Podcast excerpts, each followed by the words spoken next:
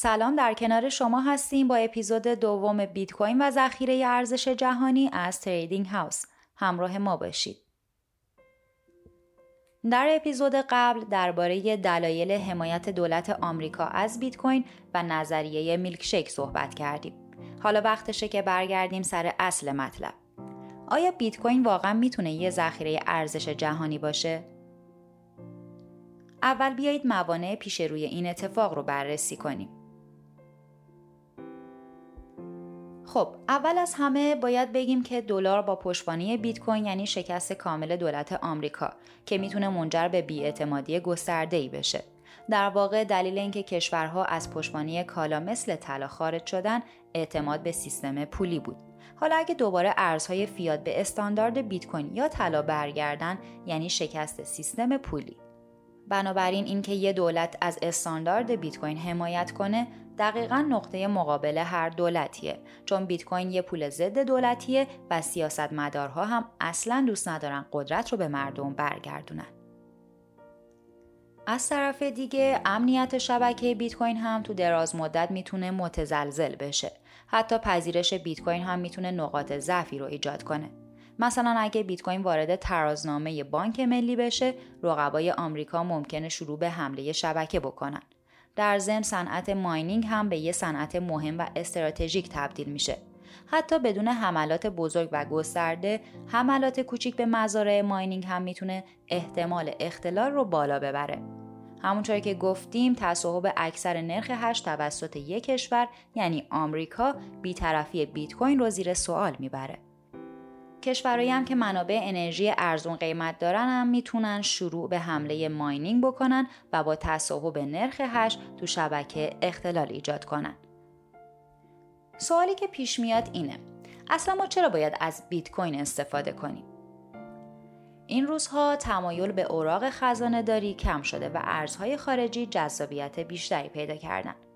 تازه مسئله CBDC ها یا همون ارز دیجیتال بانک مرکزی هم وجود داره که حداقل اتحادیه اروپا تمایل خودش رو بهش نشون داده. در واقع با استفاده یه استیبل کوین بعضی از مشکلات سیستم اقتصادی می‌تونن به تأخیر بیفتن. مثلا این کار می‌تونه تقاضا برای اوراق قرضه خزانه داری رو بیشتر کنه. می‌تونه نفوذ دلار رو هم افزایش بده و تازه استیبل کوین ها جوامع آزادیخواه و آشوب طلب هم ندارن که بگن دولت به درد نمی‌خوره. علاوه بر این با اینکه اتریوم مثل بیت کوین پتانسیل ایجاد انگیزه برای تولید انرژی نداره ولی از دیدگاه یه دولت مرکزی ترویج و حمایت از اتریوم می‌تونه کار عاقلانه تری باشه حداقل اتریوم یه تیم پشتیبانی برای کنترل اوضاع داره چیزی که بیت کوینرها همیشه بهش حمله کردن و اون رو نسخه دوم پول فیات دونستن در ضمن این رو هم بگم که احتمال اینکه فروپاشی اجتماعی قبل از تبدیل بیت کوین به ذخیره ارزش اتفاق بیفته هم خیلی بالاست. در واقع ارزهای فیات فقط به خاطر اعتبارشونه که زندن. پس فروپاشی یه ارز فیات فقط با نابودی یک کشور و اقتصاد اون رخ میده مثل آلمان تو سال 1923 که به خاطر جنگ به این روز افتاد. در واقع آمریکا باید برای مبادله دلار با بیت کوین به یک سود یا منفعتی برسه. سلب اعتماد از سیستم مالی آمریکا یعنی اتفاقات خیلی بدی داره برای این کشور میافته. مثل جنگ داخلی یا جنگ با کشور دیگه‌ای که البته آمریکا توش در حال شکست باشه. در واقع خیلی اتفاقات تلخ و بدی باید بیفته تا دولت آمریکا از خیر ارز فیاتش که فقط با اعتماد چاپ میشه بگذره و به بیت کوین رو بیاره. بعد از این همه حرفای تلخ وقتشه که یکم از چیزای مثبت و امیدوار کننده صحبت کنیم. اولیش اینکه بیت کوین یه ابزار قدرت نرمه که به شدت بهش کم پرداخته شده.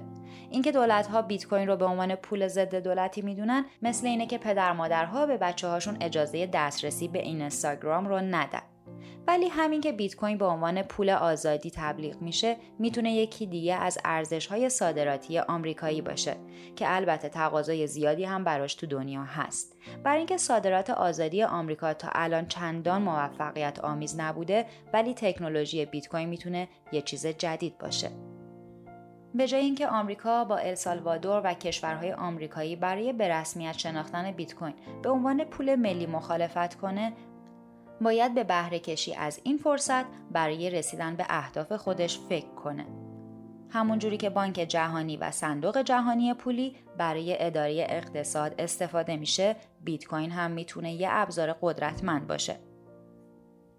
به جد می‌تونم بگم که آمریکا با مخالفت با کشورهایی مثل السالوادور تو مسئله پذیرش بیت کوین داره به ضرر خودش عمل می‌کنه.